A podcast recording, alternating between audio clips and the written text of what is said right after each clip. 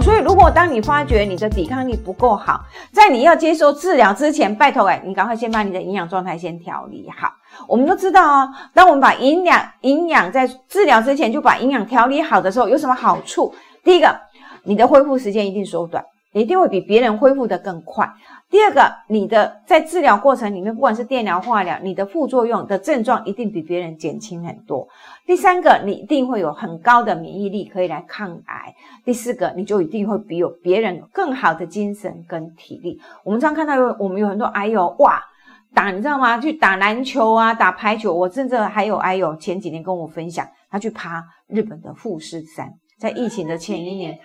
体力，而且他带着他的主治医师，他跟主治医师组团，他说：“医生，我带你去爬玉富士山。”哎，你知道他们就是真的，你要这样子好好的去调理，他在整个过程里面，他把他的营养状态照顾好，他的抵抗力自然就好。